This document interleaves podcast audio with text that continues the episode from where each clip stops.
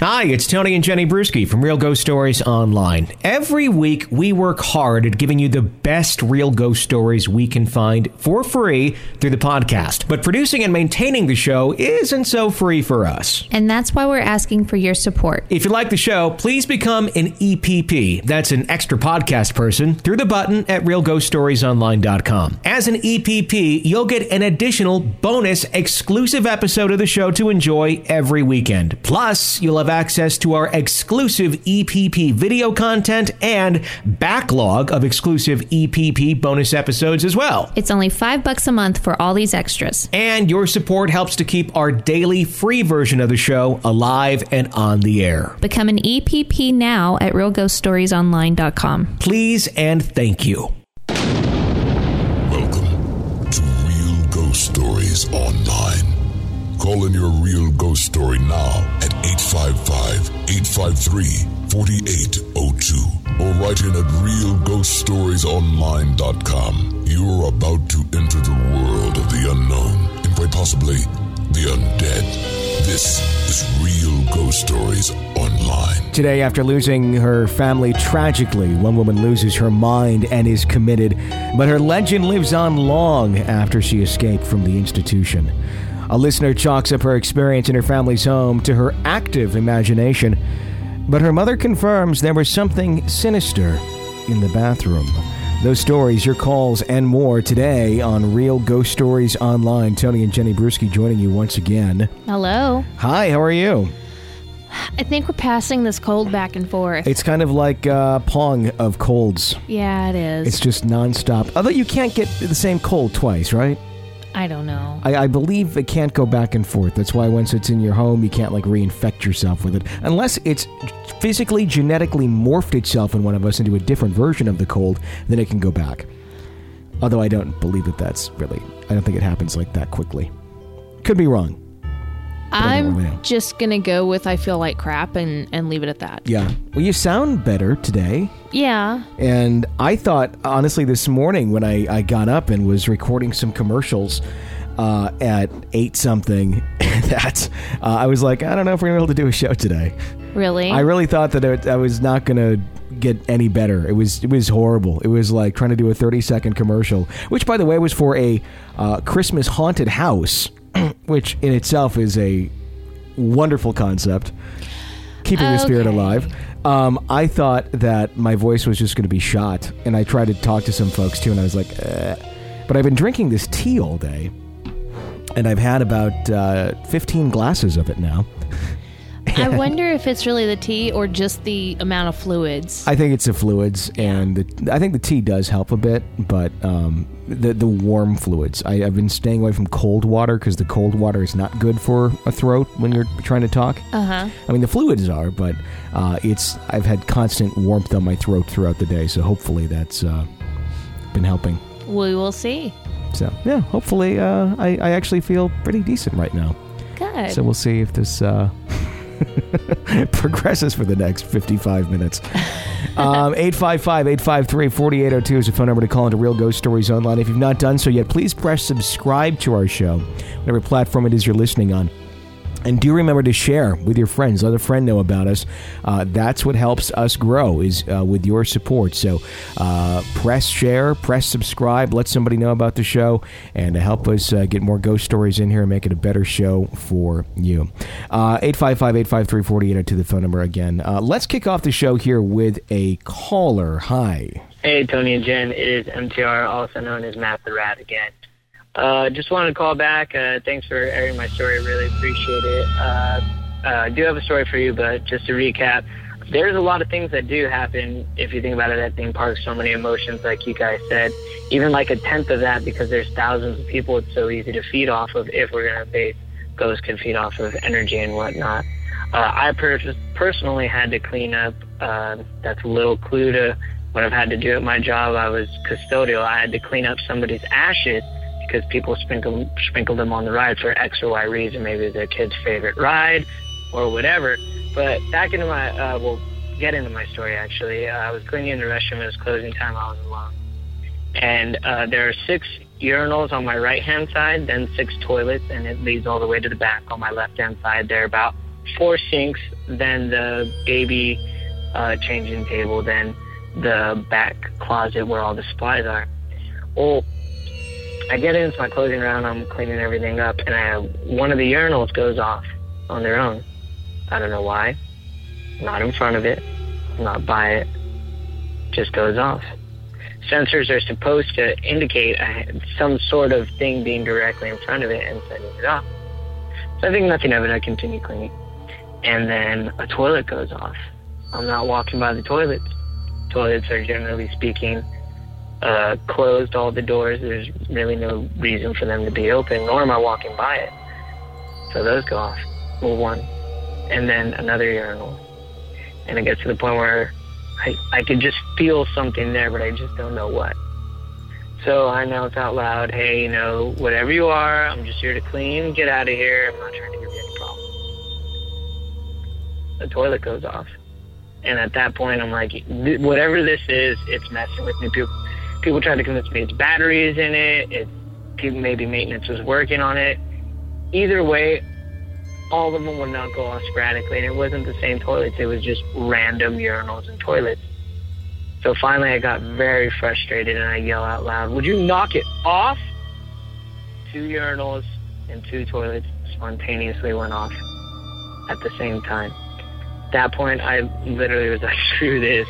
Ran into the closet, and I said out loud, "It's okay. I'm safe here."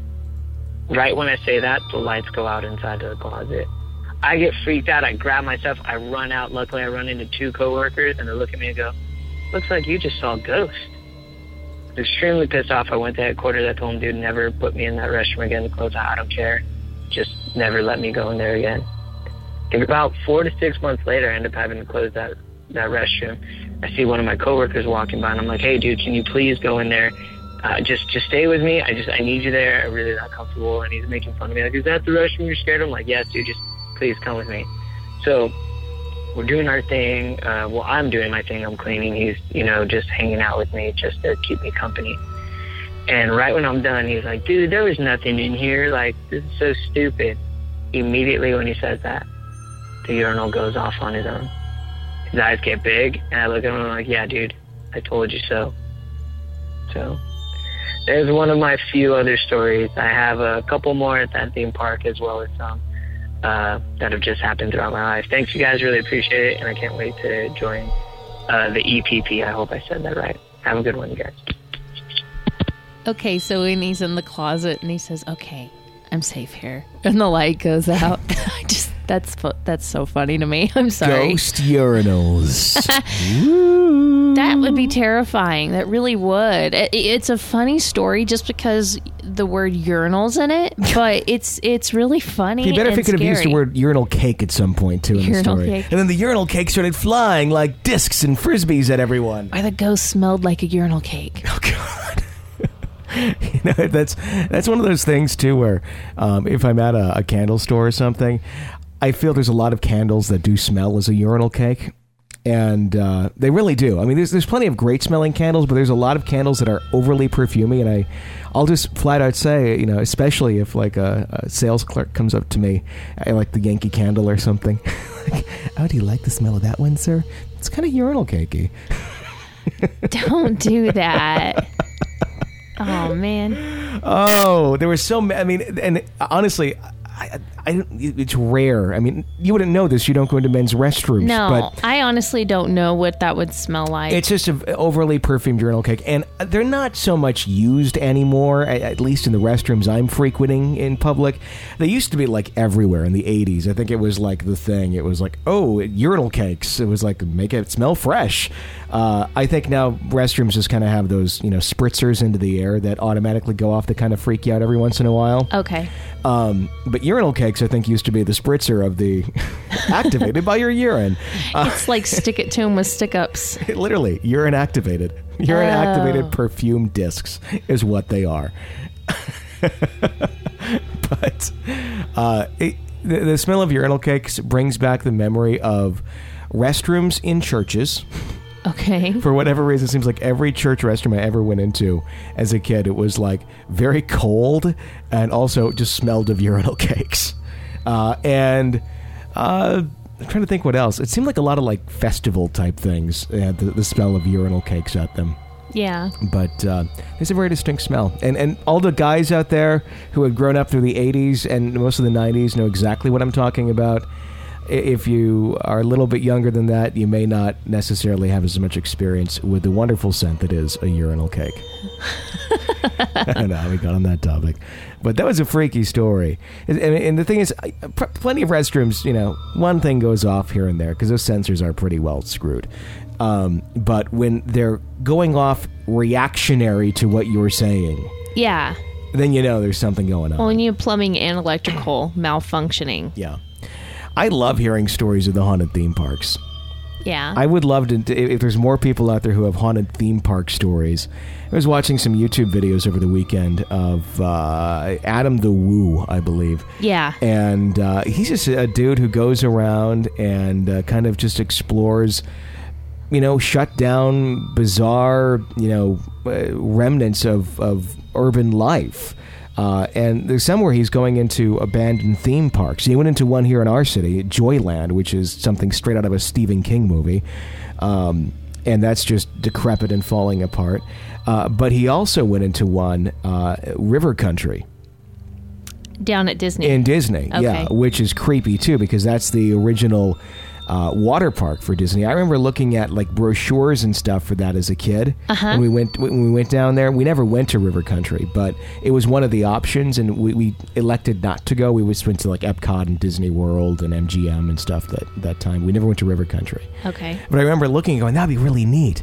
And all I have is just these memories of these pictures of this really pristine, cool water park. And now it's abandoned, still sitting there. It's a Disney's abandoned park, and he goes through this thing with his camera, and there's still music playing in there, and it's all rotting away. It's bizarre. Now, the price he paid for that little bit of entertainment was he's kicked out of all Disney properties for life. Well, it wasn't just that. I mean, he's gone to other parks and uh, trying to go into other areas that have been shut down or abandoned. It's like a second floor of something at Epcot. Um, I forgot which one, but it was something, and I remember seeing it in the 80s, early 90s. It was kind of like a futuristic area, and they've now used that pavilion for something completely different.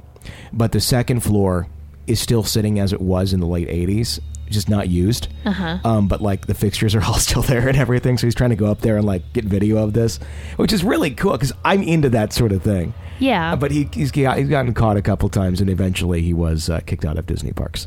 So. Yeah, not advisable to do, but uh, interesting nonetheless. And he goes to other places too. But uh, anyhow, not an advertising plug or anything. But uh, if you're into the uh, abandoned stuff, check out uh, the Adam the Woo videos on uh, They're pretty funny. Yeah, they're he's funny, and it's it's really just urban exploration, creepy, interesting. So something I think our audience probably would get into.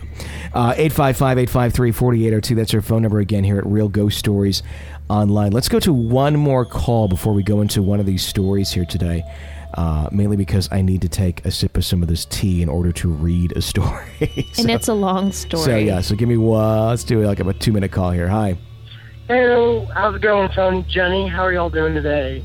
Uh, this is Bo, all the way from Waco, Texas. Now, uh, I've been listening to the podcast for a little while, you know, and uh, I, I listen to it in the morning. I get up about four in the morning and go to work, so get to watch it or get to listen to a couple of uh, episodes while I'm working, which is always nice and kind of freaky because uh, you uh, you sit when it's dark outside, you kind of start to see things out the corner of your eye, which is kind of fun hearing the ghost stories and everything. But uh, I had a strange occurrence happen to me a couple of days ago. I uh, I was sleeping and I, and I was having a weird dream, and I woke up and I couldn't move. Now I hear like sleep paralysis and everything like that, and people are like it's like an elephant on your chest, which makes it seem like it's super hot, uh, really heavy and everything like that. But no, my uh, it was weird because my body felt like a like a rock, like stone, like it not like I couldn't move, but when I woke up, I didn't like freak out or anything like that. Like a lot of people,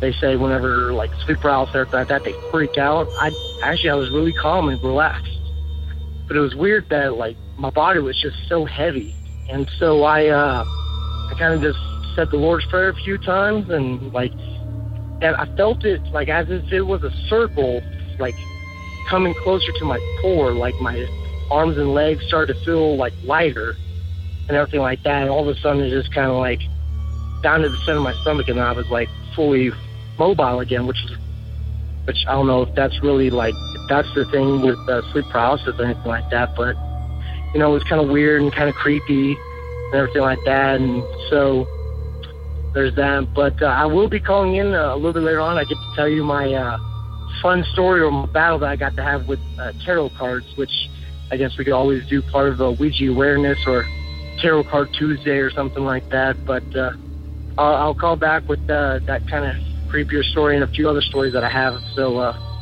y'all have a wonderful day and thanks for the podcast. Bye bye. Thanks for calling in and sharing your story. Um, you know, I, I would say of all the stories that I've heard of sleep paralysis, that one described the experience I had about as close to as, as any of them.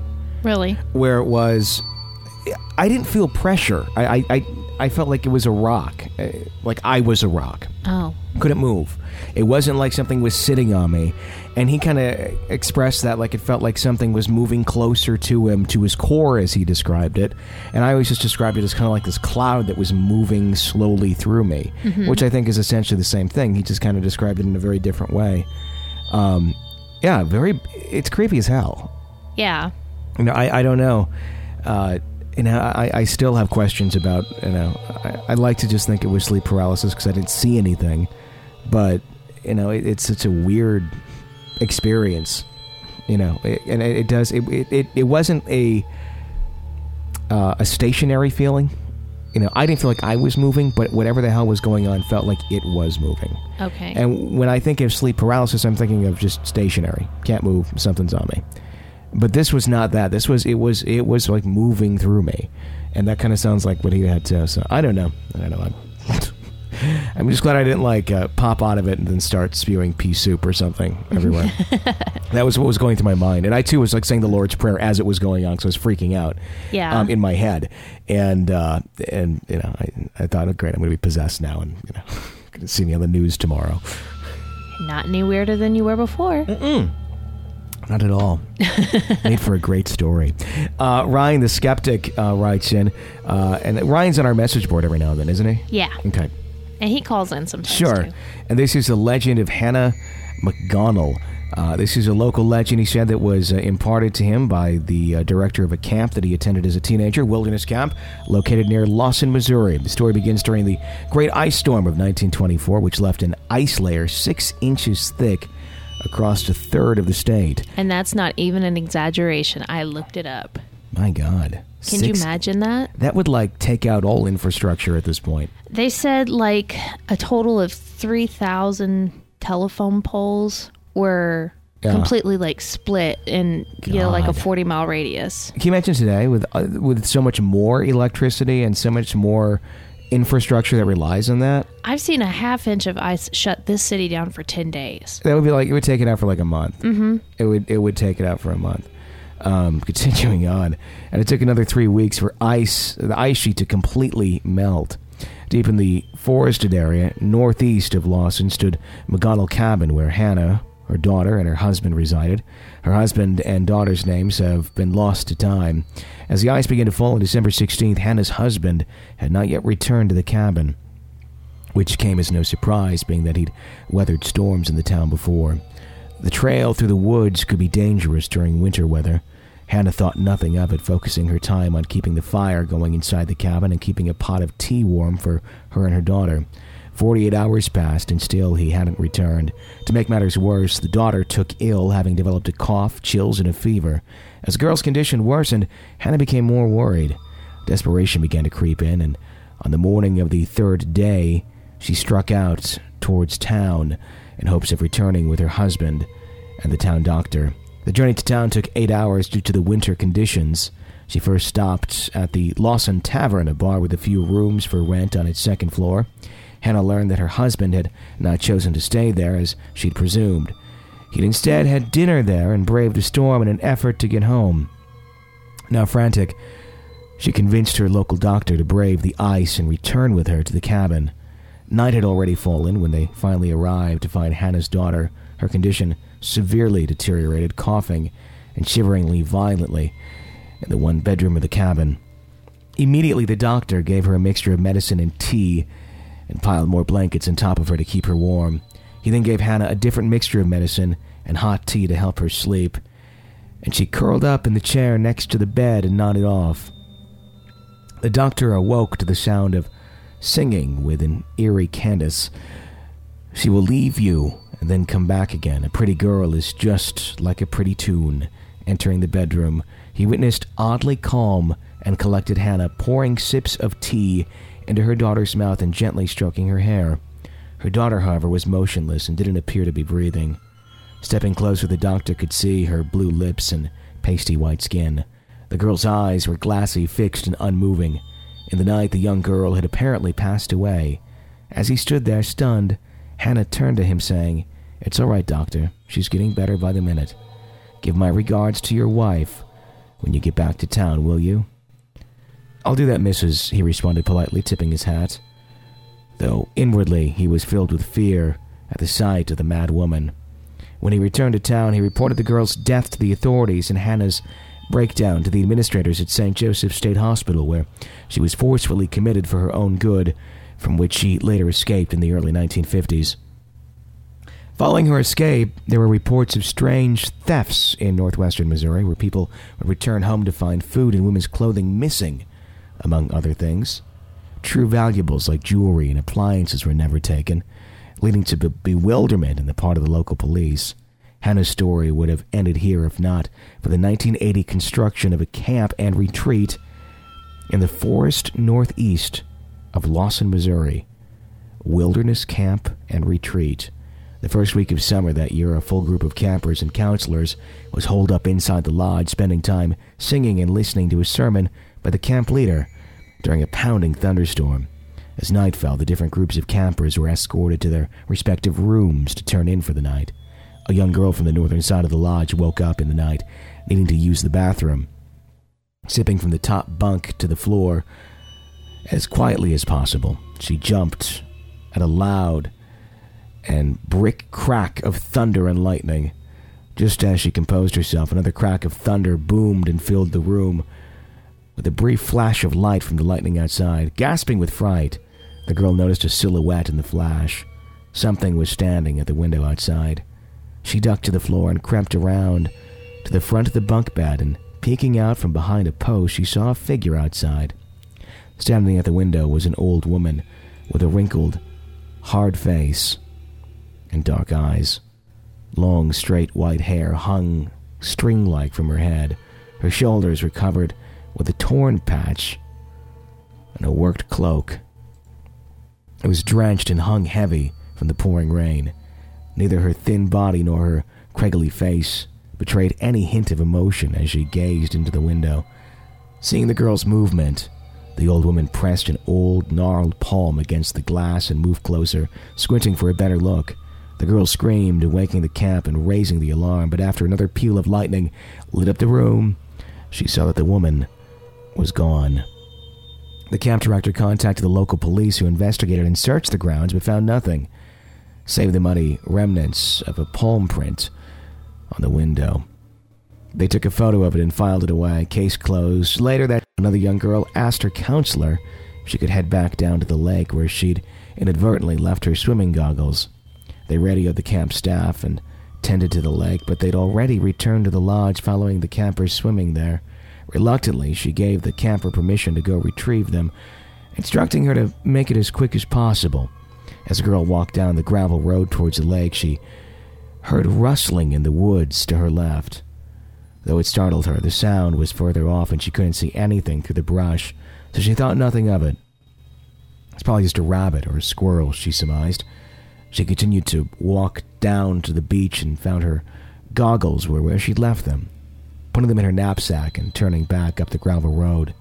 When she made it halfway back to the lodge, she heard the rustling noise again.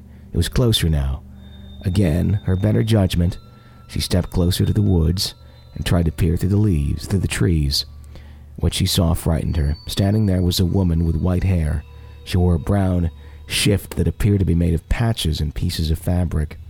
The hard lines of her face betrayed no expression, but her dark eyes watched the female camper closely, following the girl's movement as she backed away towards the middle of the road, her hands up in surrender.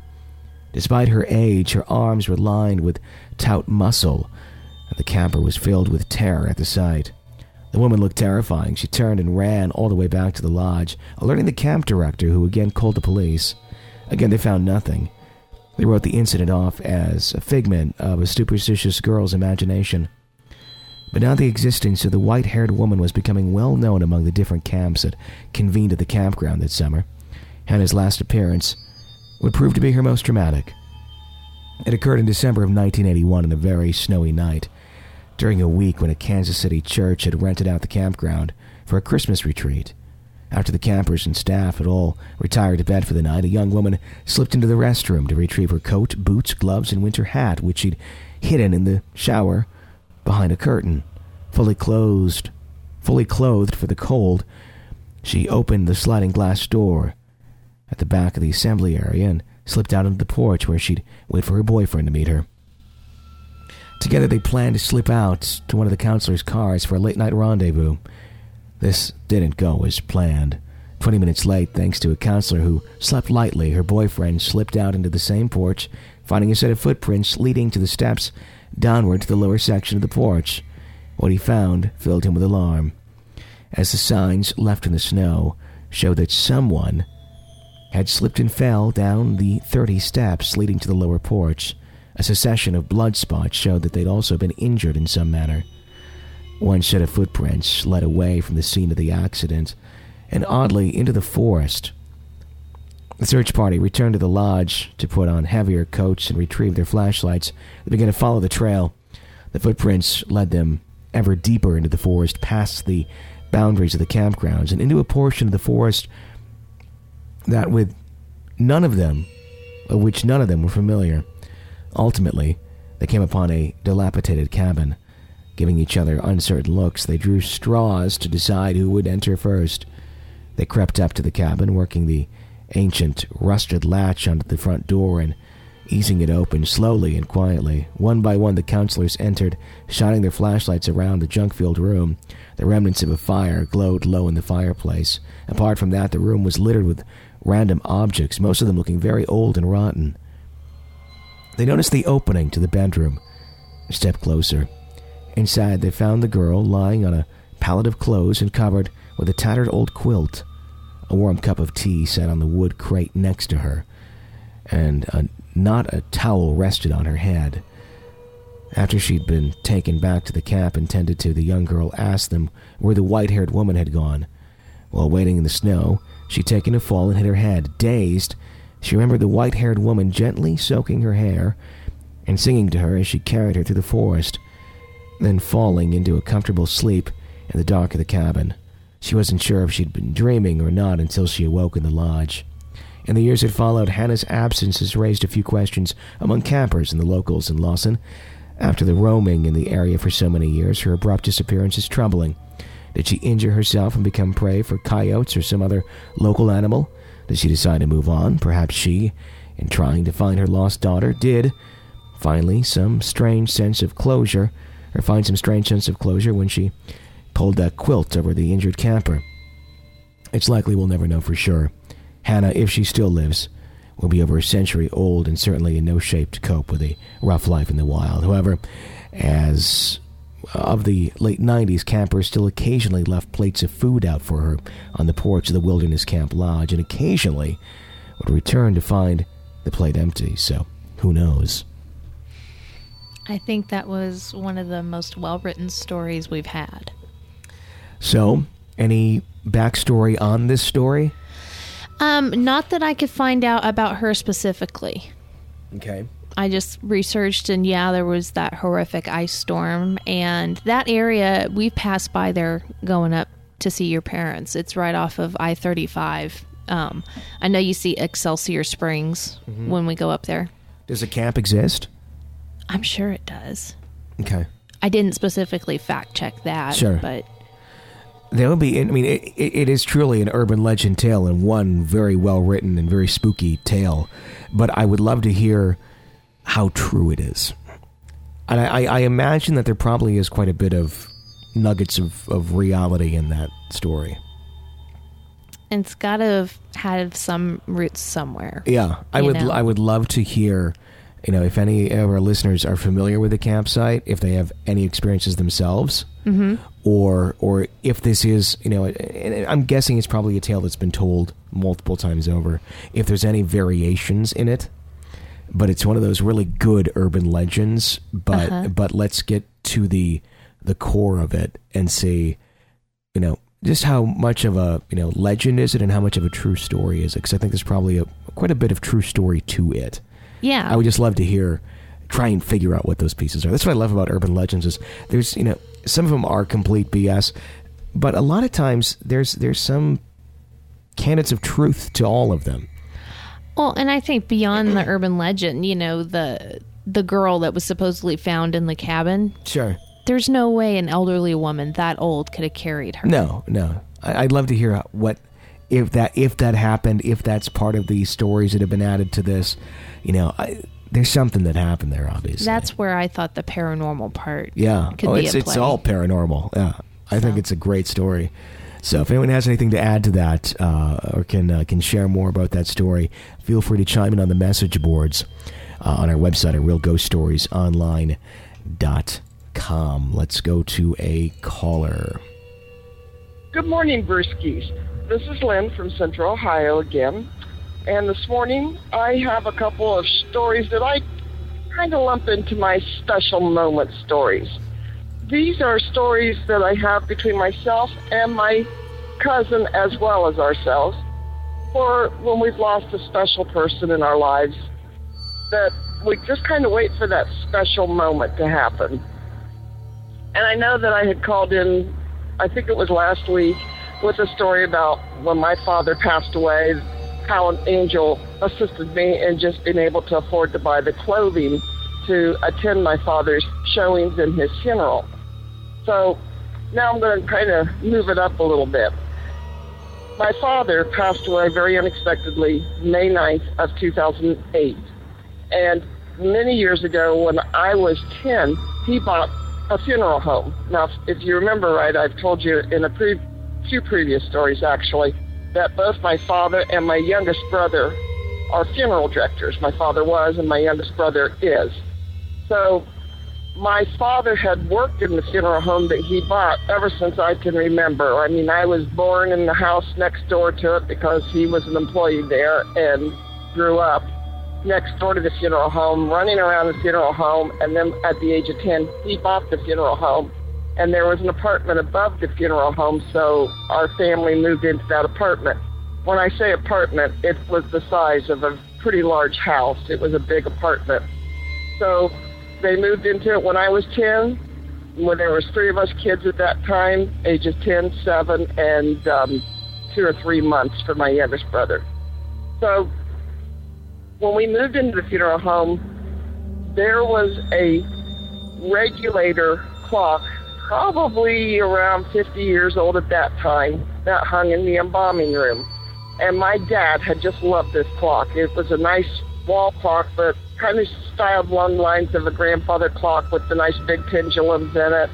And, you know, it's a wind up clock. And it was just a very, very ornate clock. And he had told my mom that when we bought the funeral home and we got moved in and settled, he was taking that clock and having it redone and resurfaced and what all you need to do to make it look nice again. Because it looked pretty grungy having been in the, in the embalming room for all those years. So he did that. And when he got the clock back, it looked beautiful. And so he hung it up in the um, main part of the funeral home so that it was one of the first things you as you walked in the door. And a lot of people always commented on how pretty that clock was. And that was just my dad's clock. That was his special thing from from all the years in the funeral business. He loved that clock. So at the age of 24, they sold the funeral home. They had a chance to sell to a company that came in to make make a um, a local city bank in our area, and it gave them a chance to really earn some money. And Dad went to work for another funeral home managing that, sold ours, and so on and so forth. Moved forward from there, but he kept that clock, and um, so all these years that clock was hung up in their house. runs fine, no problems with it. Of course, winds down, you got to rewind it up. And Dad used to joke and tell my mom, if I die before you and you don't keep my clock wound, I'm going to come back and haunt you. So, just a few months after Dad died, we met for a family dinner. And I heard my mom in the kitchen saying, Yeah, right, guys, cute. And we kind of looked at each other, all three of us kids kind of looked at each other. We walked up and said, What are you talking about, Mom? And she said, Leaving the face of the clock open. She said, What are you trying to do? Make me think your dad's haunting me? And we looked at her and we're like, What are you talking about? And she said, I have, I forgot to wind the clock yesterday. She said it ran down. She said, I just came out here and found the face of the clock open. And we looked at each other and we said, Mom, we've been in the other room. We didn't open the face of your clock. And she never really believed us. She always thought that one of us had done that and that um, we just were not accepting accountability for it and letting her think that Dad had come back and opened the door, you know, haunting her as he had teased her about doing. So then a couple months later, when nobody was with her, we get, each of us get a phone call that night. And she said, I just want to ask you guys if you really didn't open the face door on the clock that that day that I thought you did, and we're like, no, mom. You know, each one of us, no, mom. We did not do that.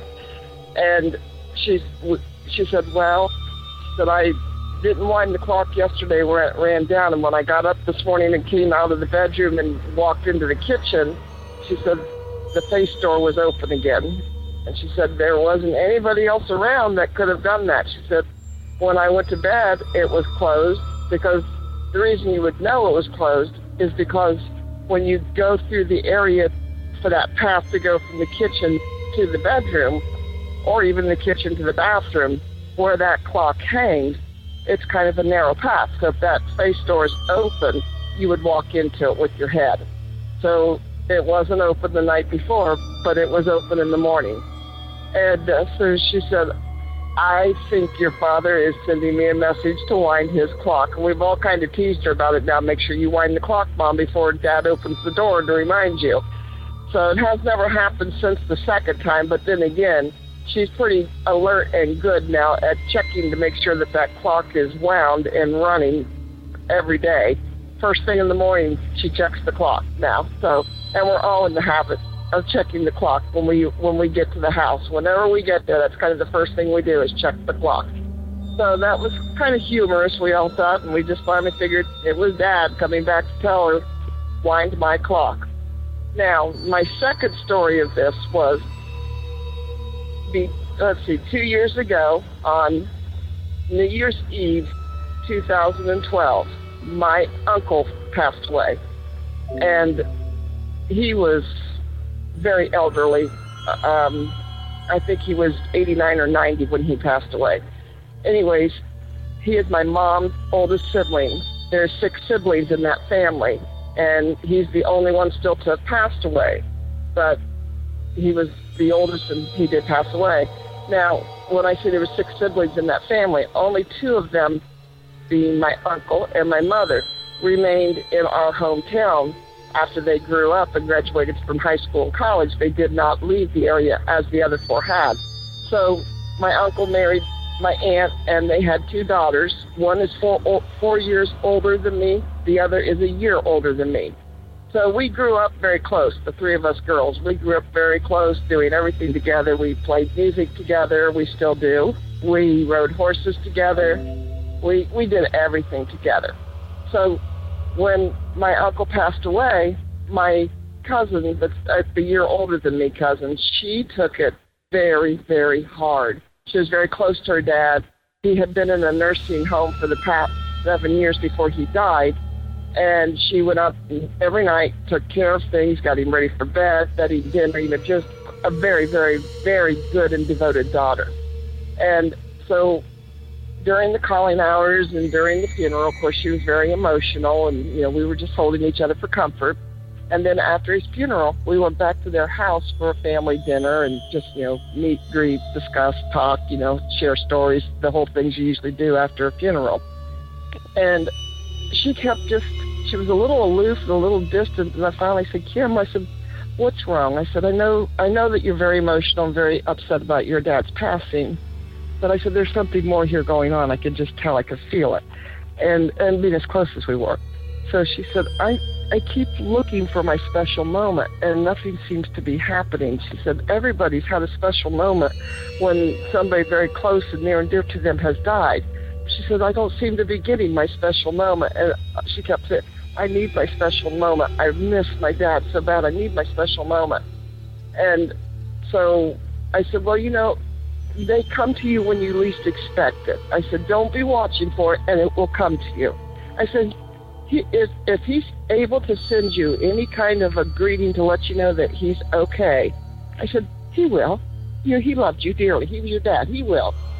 So a little bit later, probably about an hour later, it was a little after four o'clock. We're all sitting on the couch, and um, my cousin sitting in the chair beside the couch, and on the couch is myself and my youngest brother, and and several other family members. That that side of the family, that my mom's side of the family, is a very very large family. So there was quite a few people in the the living room, and on the wall across from where we were sitting is their family portrait, you know, them with their dad and their mom and both of the daughters, and and it hangs up alongside of the fireplace, which was not in use. So all of a sudden, while we're talking, my brother says, "Hey, look over at your family portrait, at the picture with your dad." He says, "Look how the sunlight is highlighting your dad." And we all looked over there, and here a ray of sunshine coming through the window was making just a perfectly round silhouette around their dad, my uncle.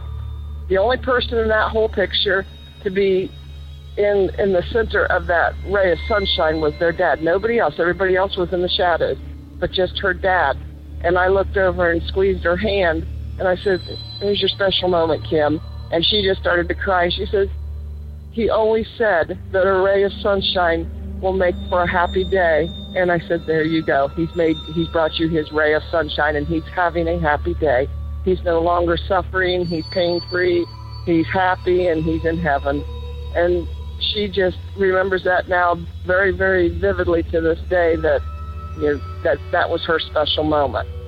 So I wanted to share those two moments with you, and and just kind of say, you know, they our family members may come back to haunt us, so to speak, but sometimes they just do it to touch our hearts too when we need that special time in our lives.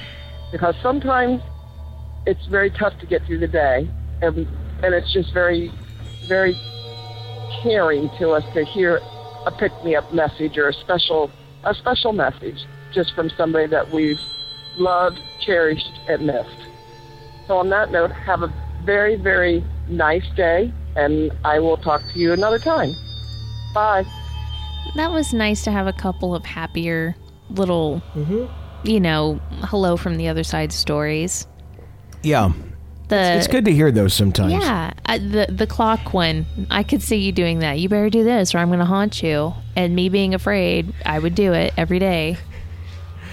I'm going to haunt you regardless. There's nothing you can do to stop it. Okay. Unless you die before me. That's about the only way that this will not occur. So uh, there you go. I liked your stories. Yeah, I did too. I thought it was really good. You know, it, it, and I'm uh, not you know to to degrade the stories by any means, but you never hear. Of, maybe you do. Maybe I'm just completely not thinking it's here. But you never hear of stories of the people that have passed on if they're not in such a good place coming back and saying something. You know, the opposite there in that case would have been.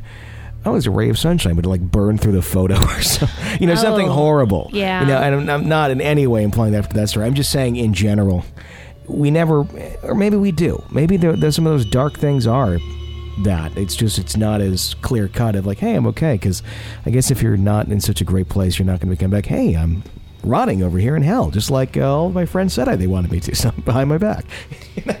I have no idea. You know, being that there are so many different types of ghosts, Sure. like I- I have no idea what shadow people mean. What does that? Yeah, yeah, mean. you're right. I mean, So- it really could, you know, it'd be interesting if there's any stories like that out there anyone has of, of a loved one coming back to communicate as a warning, like, hey, get your shit together, otherwise you're going to go where I went.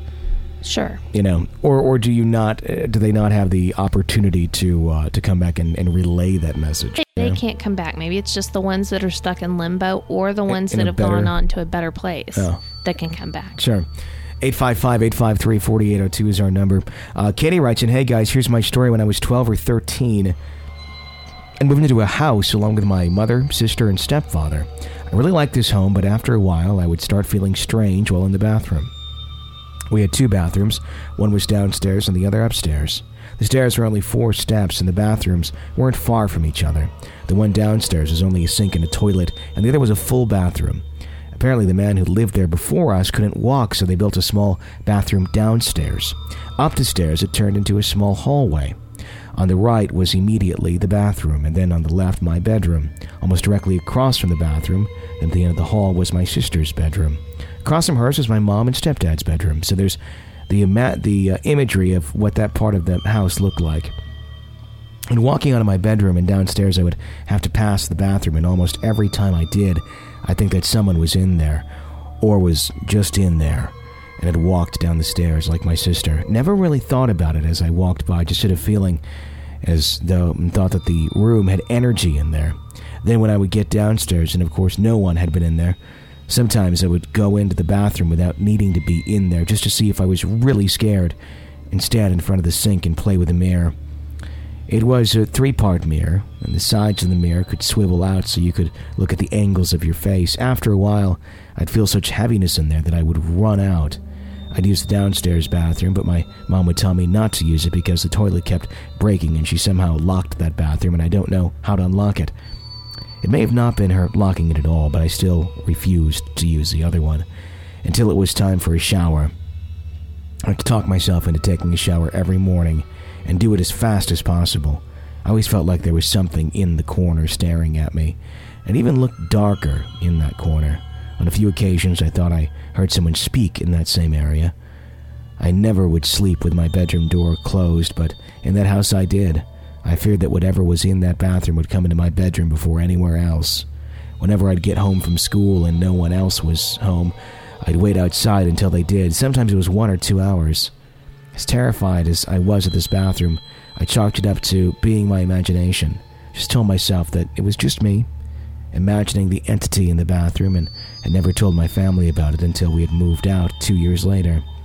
I told my my mom about my feelings, and I she she said to me, "Okay, I, I never told you girls about this because I didn't want to scare you." She then began to tell me that one day, while she was home alone, she was taking a bath and heard someone whistling the same tune over and over.